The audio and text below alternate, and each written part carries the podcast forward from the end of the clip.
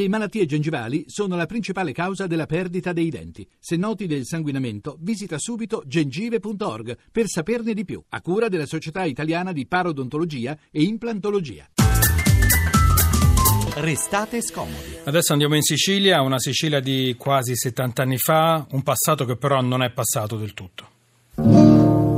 È la pagina più nera della storia dello bandito Giuliano. Lo primo maggio 1947, miso a capo di la sua banda, feci sparare sopra i contadini di La Chiana, di San Cipireddo e di San Giuseppe Iato, riuniti alla Portella per festeggiare la festa dei lavoratori. I mandatari speravano di fermare l'avanzata dei contadini poveri. Giuliano e la sua banda d'ottenere la libertà ed acquistare meriti e gloria.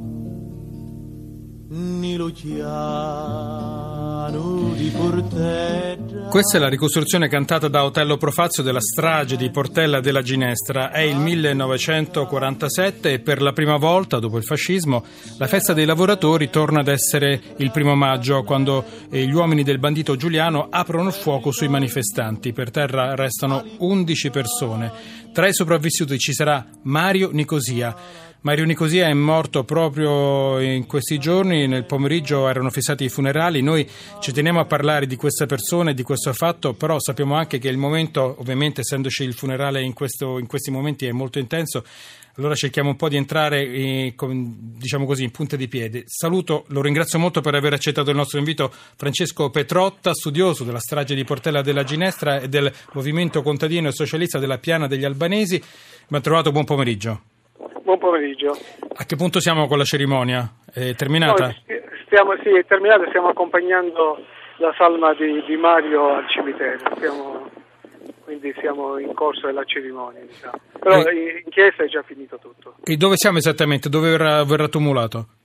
Verrà tumulato accanto, non dentro la cappella dei caduti, ma vicino ai, ai, alla cappella dei caduti di Portella della Ginestra. Ehm, ci racconta anche brevemente l'atmosfera, chi c'era, cosa c'era questo, questo, questo addio, questo commiato?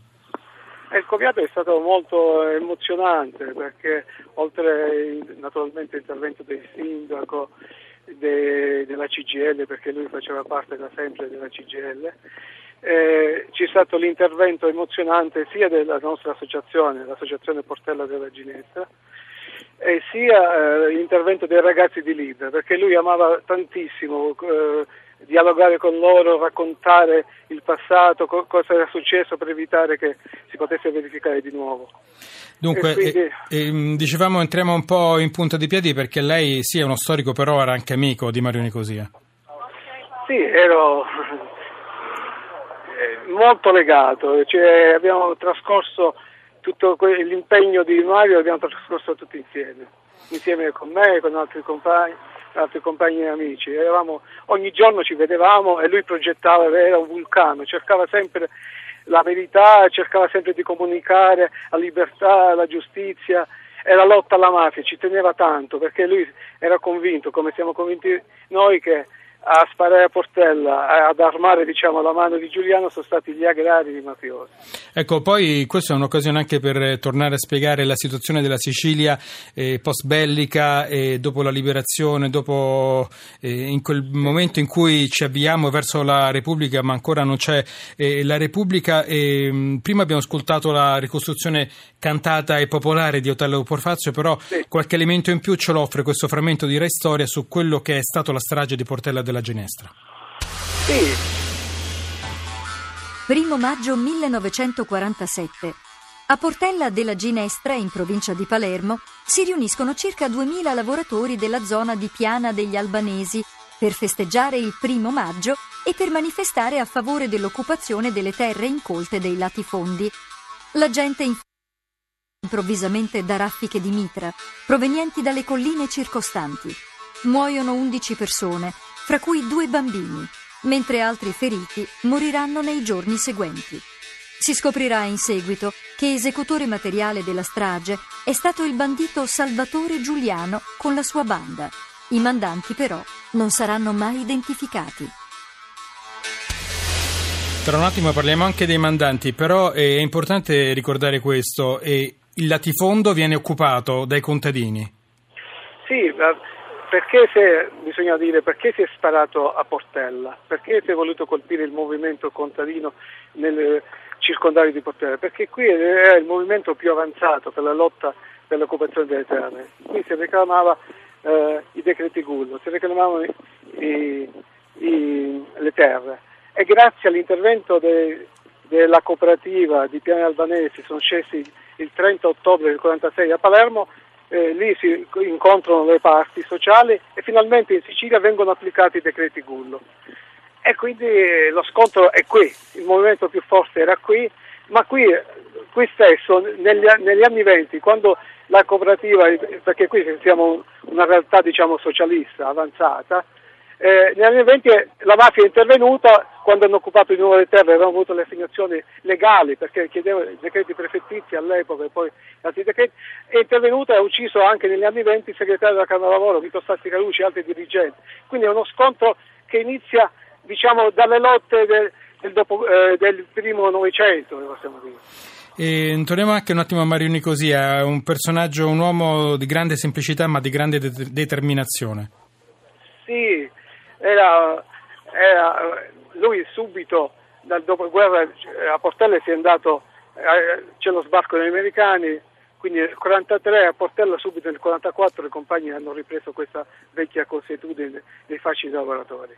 Quindi nel 1943 già vanno lì, il 44, il 45 ci sono le lotte contadine e lui già nel 45 all'inizio, all'inizio eh, si fa parte di un movimento giovanile Non si parte dove lui eh, si attiva verso i più poveri, va a raccogliere perché mancavano i fornimenti, va a raccogliere il, del grano per distribuire ai poveri, ma questo movimento viene sciolto Manus militare e viene arrestato per 20 giorni. Quindi già, Manu, mi correggo, e quindi c'è una cosa, eh, è una cosa che poi lui eh, era già matura, Portella Ginestra aveva 25 anni e quindi era in prima fila in quelle battaglie. Senti... Mario No, dico, eh, non si è mai stancato di chiedere la verità, di, no. eh, la giustizia e la verità, anche perché per molti, peraltro, la strage di Portella della Ginestra è il primo grande mistero dell'Italia repubblicana. Sì. Partiamo allora, da qui. Eh, eh, partiamo da qui, però appoggio anche a questa osservazione di Leonora Belviso anche un sonoro perché la voce di Mario Nicosia che racconta, credo alla commemorazione di quattro anni fa, racconta un suo viaggio a Viterbo. Viterbo era il luogo del processo. Sentiamo questo breve frammento. Era con me. Buongiorno, ringrazio a tutti i lavoratori, compagni, vedo che c'è un pubblico immenso che andiamo avanti. Compagni, sono invitato a, a, a, Viterbo che è stata una mostra di Portella della Ginestra. Ho visitato quella sala dove hanno fatto il processo. Ho salito in quel palco dove erano seduti i magistrati. Sulla mia sinistra ho visto quella gabbia che hanno giustiziato i, i, i, mandanti, gli esecutori materiali. Ma in quella gabbia non, mi mancavano molti, compagno Bersani, che avevo accanto alla Cammuso, alla nostra segretaria generale, e ci ha detto signora Cammuso, ancora mancano di quei, di, di, di quei delinquenti là dentro. Eh, Francesco Petrotta, a sì. lei.